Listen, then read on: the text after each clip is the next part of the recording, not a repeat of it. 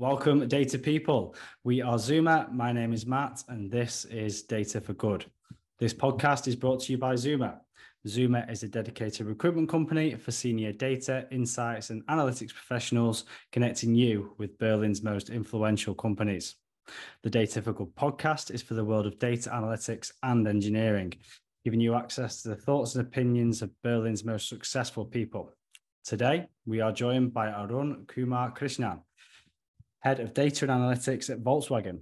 I'm looking forward to this podcast. It's going to be uh, an interesting episode. Arun is going to talk to us about the acceptance of data. Arun, welcome. How are you? Doing good, Matt. Thank you very much. Um, it's, it's it's been a really trying a couple of years. I think the end of this quarter has been really busy as well. Um, but I think this is a really wonderful opportunity to uh, discuss, share opinions, uh, kind of set the basis of uh, what a standard transition, transition or a transformation of a data enabled or data mature company uh, really entails, the different domains and the different aspects that we really need to consider before uh, such a drastic change happens uh, at, at scale, I should say. Absolutely. Everyone is now aware of data, um, whether that the Joe Bloggs on the street or the CEO of businesses, everyone's aware of it now. Doesn't necessarily mean that everyone knows how to use it and how to get the, the best out of it. It's going to be interesting to hear your thoughts and insights. I think, first question if you can uh, think back and as far back as you can remember, what, what's your first memory of data? okay, good one. I have close to two decades of experience working with data. So I started with the data. Um, the entire journey has been with data right from the beginning. Uh, I started off with data warehousing uh, way back, uh, you know, late 90s. Um, it was a, a, really good journey, but I think at that point it was about collation of data. It was about warehousing. It was about how much data you could put together not specifically whether what you could do with the data, but what I could do potentially in the future. So you, you had various streams like Hadoop, we had uh, you know the entire perspectives of Teradata. So I started my entire career with Teradata version 4, V2R4, which was one of the earliest versions. uh, so I started off as a developer, then went into solution architecture, and then went into uh, solutioning and product design and then went more into the technical uh, perspective and then went into data warehousing, then business intelligence, analytics. And now I had uh, the uh, prior, I was the data uh, guild head for Volkswagen and CARIAD, and now I work as the head of data and analytics for digital marketing uh, since April. So I think uh, this has been a really fantastic journey. Um, we've seen the entire perspective from a development to an architecture to solutioning to uh, you know product enablement to solution building, um, the progression from the grassroots of data mm-hmm. to to selling that idea to the business and then taking this to the business community as a tool uh, to enable them. And then, as you rightly said, today everyone knows about data it's the new uh, oil, right? Um, Absolutely. So, or water, as uh, the eco people are saying. Absolutely. So I think uh, people know about it, but I fear that people know about it for the wrong reasons. It's uh, the copycat scenario, right? People used to be really hesitant about copying uh, different norms or standards just because somebody else did it before. Now I think it's more from the risk factor that, oh, you know 10 other companies are doing it so maybe i should be doing it as well. Um, there are probably 100 different facets of this entire perspective but the core facet of data is to provide you the tools to run your business. End of the mm-hmm. day that's where the buck stops. So you need to have perfect control and understanding of your business. Data is the baseline or it's it's the it's the gas line in your kitchen right? Mm you can have your ingredients, you can have your star chef, you can prepare all your ingredients, but if you turn the gas off, nothing's no cooking. exactly. So this is this is the baseline. But um, you couldn't say that you know just with data and no business acumen you, you can get everything done. That doesn't help either. So the data folks should understand what is it as a business objective we are trying to get towards. And the business folks should understand that data does not replace business sense or business etiquette or business acumen. It only strengthens it.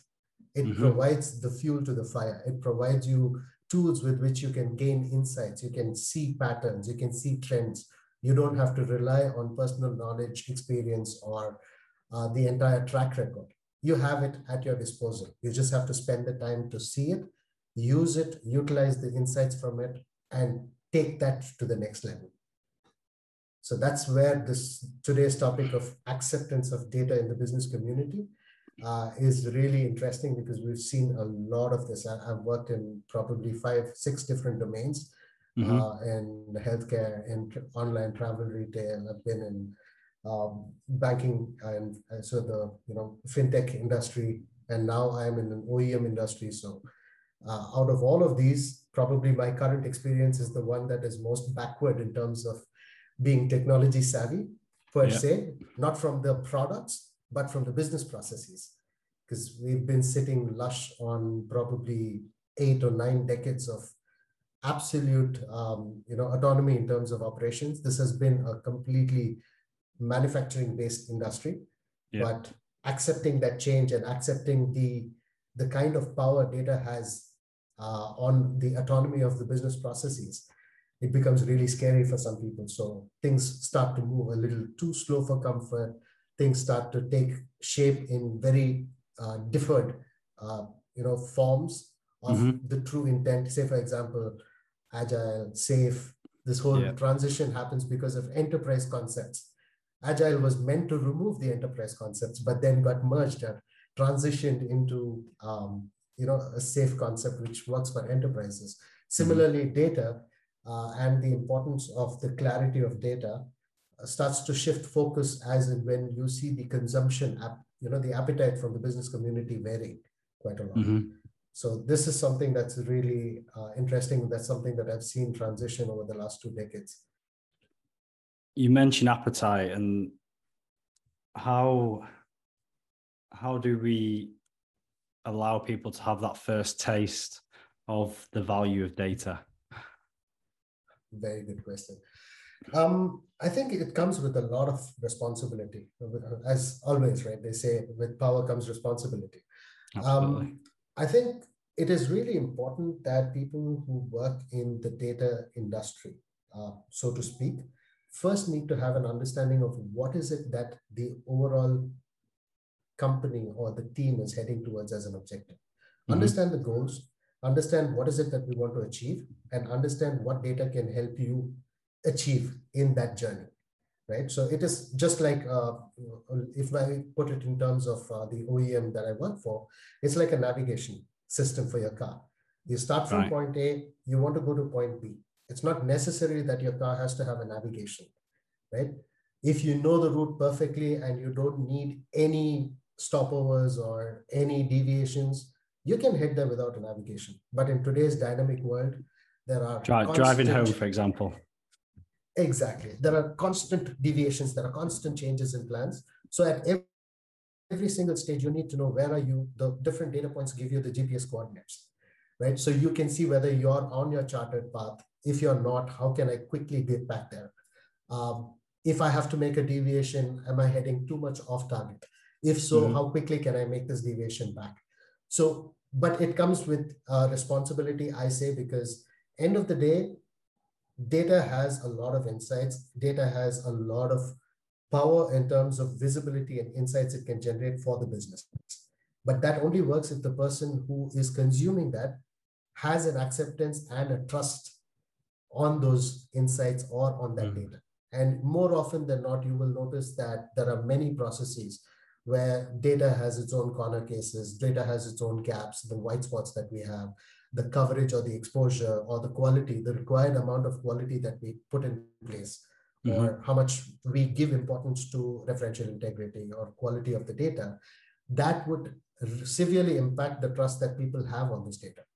Obviously, when you start with your entire campaign, initially it takes anywhere from three to six months to build that quality perspective into your data. And only then you should take this as a front to the business and mm. show them the additional insights that this can generate and how much positive benefit it can show to the business. But you have to complete that first cycle. Mm. And that is what people do in terms of prototyping or the proof of concepts that people work on. This is the way to generate that trust, the way to generate transparency and clarity to the business, and a window to show them that all of this is being put in place for you to be able to do your job. So it's mm. something like a manager of a team, right? The manager is there um, to make the job of his direct reports that much easier takes up yeah. the logistics takes up the enabler uh, role uh, makes sure that they have what they need in terms of support education uh, training uh, you know the, the entire enablement of the process but as everything in the world you see some of the managers taking a power trip right and you start to see that entire thing go off track because yeah. someone in the team has lost their focus that is very very similar in terms of the people and uh, you know empowered with the data chart as well so yeah. you have to make sure that you don't get into this power trip and you realize that the acceptance and willingness of the business community is absolutely vital and that acceptance is really something you have to earn hmm. it sounds like sometimes we as the data teams complicate it too much. Very, very true. I would say not always, uh, but especially in the terms of machine learning and AI, I think this has become a very common trend. Um, more so in business intelligence or analytics, it is not that common that we overcomplicate things, but we probably do overestimate the power of transparency or the overestimate the power of influence that a mindset can have on the benefits to cost ratio right?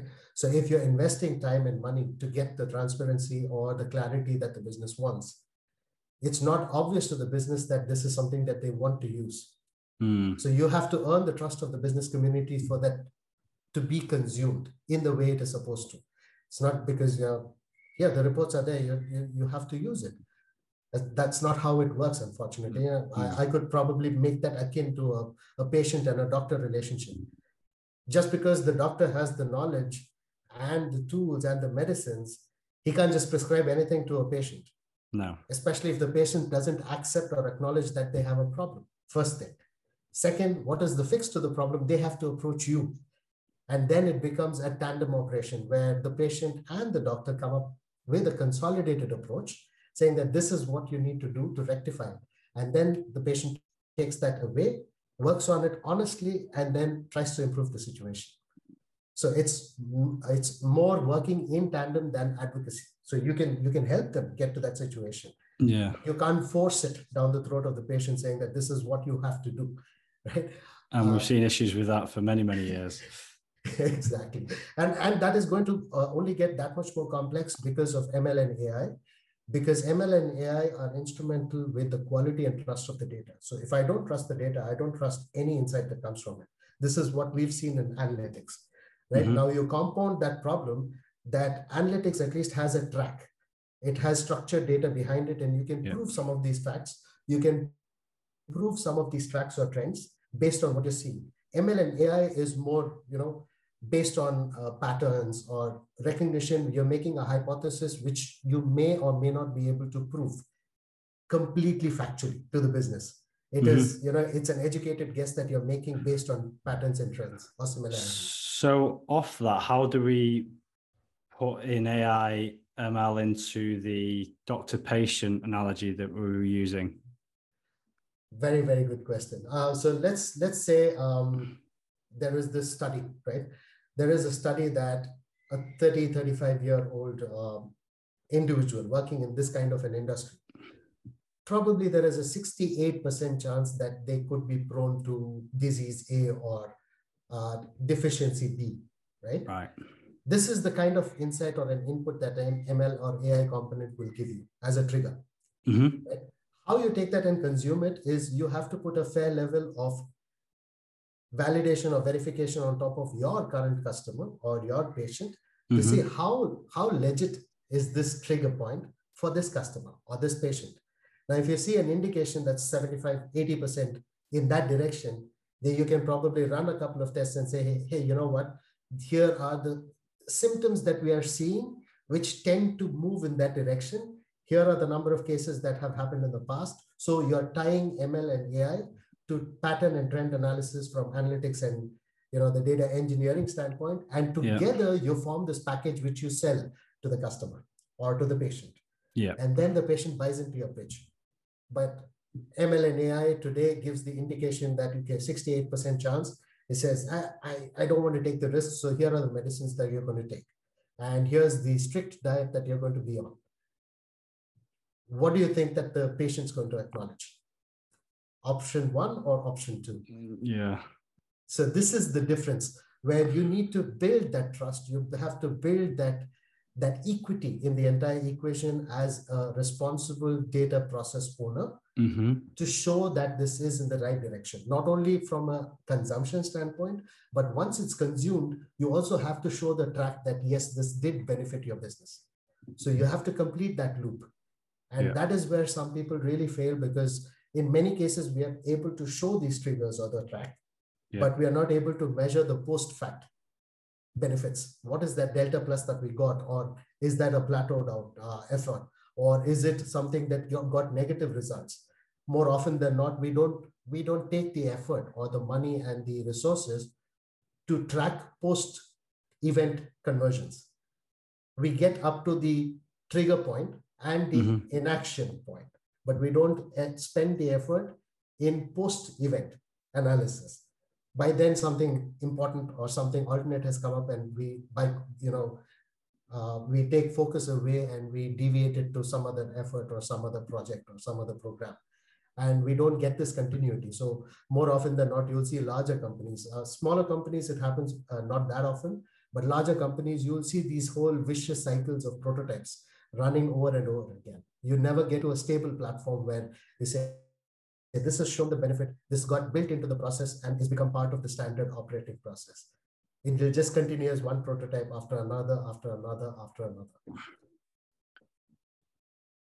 So, what are the what are the benefits of this method?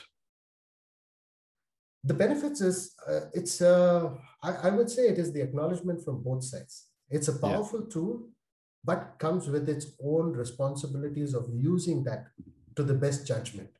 So the best way to do that is to build training and capabilities of understanding from a data perspective into the business world mm-hmm. and educating the business world of what data can do to, for them. This is not a competition between the two worlds. Right. It is a congregation of the two worlds to the end benefit of the, the, the business or the enterprise or the objective or the team or the department. We need to understand that you know the, in a society it's not a one man show. We don't have you know single warriors out there winning battles. We have teams winning battles. And here is the congregation of a data team with a business team. Here is the congregation of analytics versus operations. Here is the congregation of underlying core data which is you know it's got no customer facing entity as such. It is just a raw fact. But how do you use that fact to improve the experience or the product or the quality or the costing or the efficiencies of a business product or a, a, a, a service that is provided mm-hmm. by a company to a customer? So this is the end fact that we need to understand. And training is the only way you do it. And you need to make sure that you practice this. It's not just about preaching. It's about practicing it and being able to connect with that with your values as a company I think it's as uh, as old as time that knowledge is power. So, how can we bring these two together moving forward so that business and data can work as one and be more integrated into everyday operational processes? It's a really good question. I, I think uh, there are de- uh, you know various um, approaches that can be followed, but there are some really common sense things in business that have been put in place, which, when implemented correctly, uh, really exemplify uh, the approach of teamwork. Mm-hmm. One is your common values as a company. When you put the customer first, and you put uh, the common sense that customer comes first. But to be able to serve that customer, business comes second, which means that whatever we do, we do in the intent of keeping this business alive so that we are able to give that service to the company or the customer, mm-hmm. right? So we need to understand from a business standpoint, you provide a valuable service to the customer and customer yep. first. But as a data standpoint, I provide a values, valuable service to the business, and that keeps that ship alive or afloat.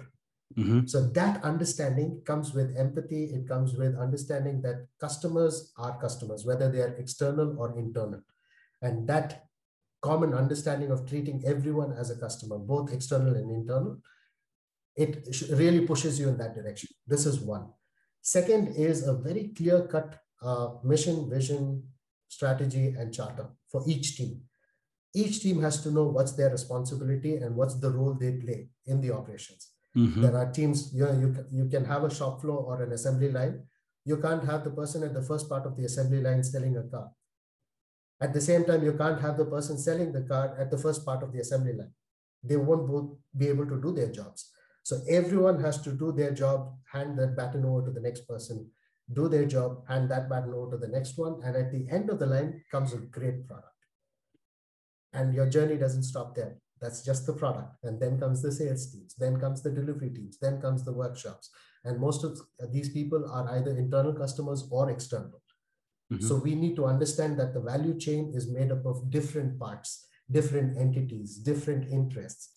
So you need to consider everyone as customers and move forward with this process. So I think these two things together with, uh, I would say, responsibly holding the uh, virtue of we're doing the right things mm-hmm. for the right intention. Yeah, we, there are sometimes that we have to take risks, but the main question you need to ask yourself is would i be comfortable uh, of what i'm doing becoming public knowledge? If you can answer yes with that question for everything that you do that's an amazing thing because the human models model compass is extremely powerful. Yeah would you still do it if your mother was watching? Um if so transparency there i think the kind of story you're telling there, what comes to mind is the the uh, Apollo mission when the president asked the cleaner, uh, "What are you doing?" Uh, I'm going to the moon, and everyone's pulling, everyone's pulling together in a never growing individual world. How can we use data to facilitate teamwork and make sure we are pulling in the same direction? So I, I would believe that data is, it's not partial to anyone.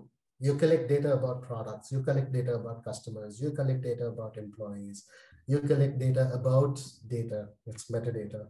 You collect data about machines, you, you collect data about business processes, about progress that we are making. It's just about what you do with the data, what's your intent, and what are you collecting it for.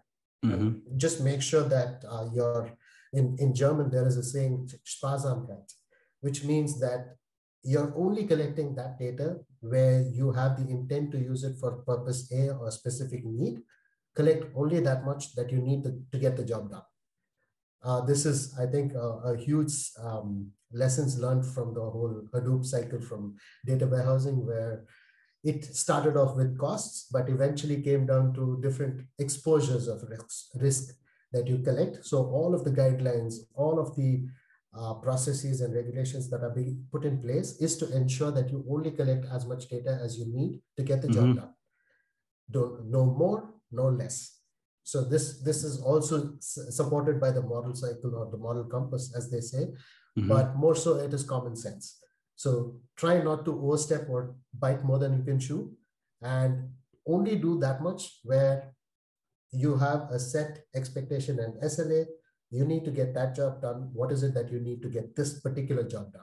Mm-hmm. Collect only that much data, use it. If you don't need it anymore, discard it. It sounds like discipline is, is huge here, that abundance is a distraction when it comes to data. Yeah, I couldn't put it any better.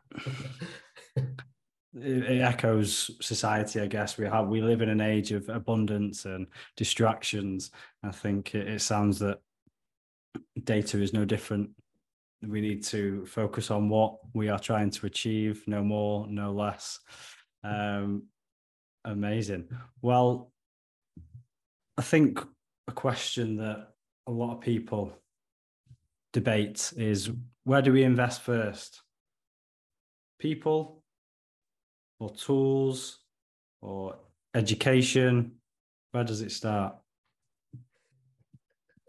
That's a very very difficult question to answer because every society every company every team every department is different.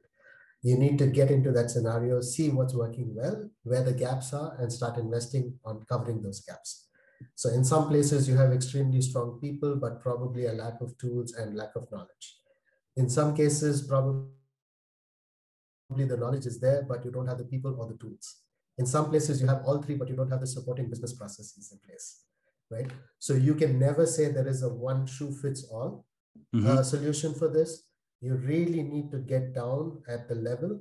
Uh, the only thing that you can say as a given, which is a baseline, is that the data processes and the data folks have to be a part of the business processes and the business lifecycle management. That is a given. You need to understand that data is an extremely important uh, role right from the inception and mm-hmm. it's not an after afterthought. So once you've designed a product you can't come back to the, the teams and say hey by the way the top product is released. Uh, can you help me measure it? You know how's, how's, it, how, how's it doing?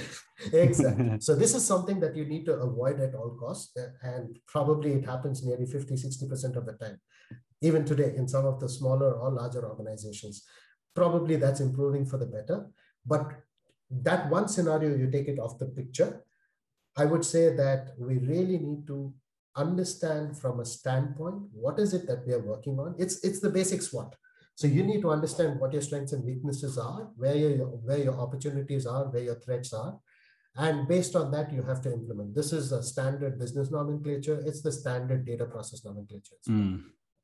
So this is something that you you can't have a universal answer to. No, very true. Not one size fits all. And sometimes we do see with startups, they're successful and then they don't know why they're successful. And maybe this is where an introduction of people into data and tools could be um, an investment for them. Exactly. And also it could be that the, the focus is required in a staggered approach say for example a startup probably the, the product is amazing. It goes out gets very well acknowledged taken they make their, their first s curve and once they go to that s curve they realize oh crap uh, now i need more clarity and understanding and they start investing in the data perspectives. And that might head in a completely different direction because it's not tied to the grain of the product. So then it starts to take these deviations. So you might see some of them are plateauing out some of them are still growing drastically or some of them start to falter out. So depending on that stage of maturity they are on, or the definition stage of the product lifecycle, that will mm-hmm. also have a, a huge say in you know the success factors of data. Absolutely. Um, we could go on for maybe hours talking about this. Time has flown. Um, what a great conversation! But uh, we're going to wrap up with with one final question how can we attract more people to the data space? I think uh, um, it's it's a it's a very tough question because it's very difficult to differentiate between basic software practices and data practices.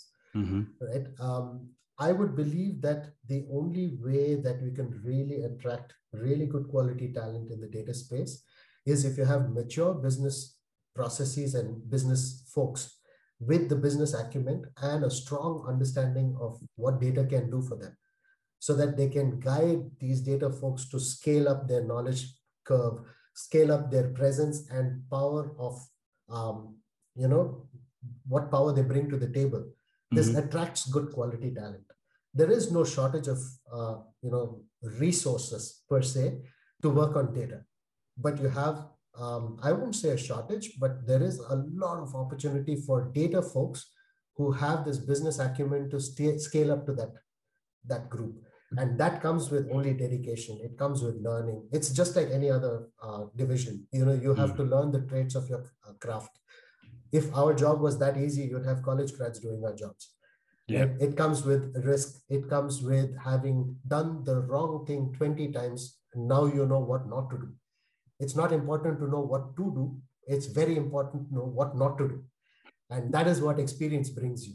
And people have to take that time and effort to invest and build into the loyal uh, loyalty perspective of working in the data domain. This is mm-hmm. very challenging because each company is different, each domain yeah. is different, each product or team is different. So you need to have put in your time, done your toll on learning from all of these experiences, and then connecting it to the business. So I think there are a lot of possibilities, uh, but it comes with dedication, it comes with a lot of hard work, and it comes with also exposure. I think we're we could probably summarize saying that data is at an adolescent stage. We've we've made it past awareness. Mm-hmm. We have um, we have the sleep the steep uh, curve to get to acceptance, but I think there's a lot of unfulfilled potential that we are working on and exciting times ahead. Exactly. So as they say in the advertising space where I am, you've created the marketing gimmicks and you've created the hype. Now it is for the big sharks to bite, right? Both from a co- company standpoint and from your uh, delivery standpoint, which is your resources, your tools, your different architectures, infrastructure, and things like that. So the environment is there. There are so many opportunities, and there are also really good, talented folks out there uh, who who know exactly what they're doing I think uh, it's just a matter of the S curve. So it's just a matter of getting that traction to such an extent that it becomes, you know, probably more autonomous. You never aim for full autonomy. You aim for more autonomy so people have more time to spend on the finer aspects of business. It's uh, it's time to walk to walk the walk, uh, as they say. Well, I mean, it's you taught us a lot today. Uh, I think it's been really interesting hearing your thoughts on on these topics and i think they lead pretty nicely onto a future podcast and we would love to have you on again in the future but that's all we ta- have time for unfortunately today thank you very much for your time and your insights Arun it's been educational for us all and a topic that everyone is talking about to the listeners as always drop your questions and feedback into the comments section and we'll pick some out to be answered on future pods please don't forget to like and share so we can get this message out to as, as many people as possible. But for today, it's bye from us. Thanks once again, Arun. Thanks a lot. It's a really nice opportunity to discuss, and it's been fun talking to you. And to you too. But to everyone, ciao for now. Thank you.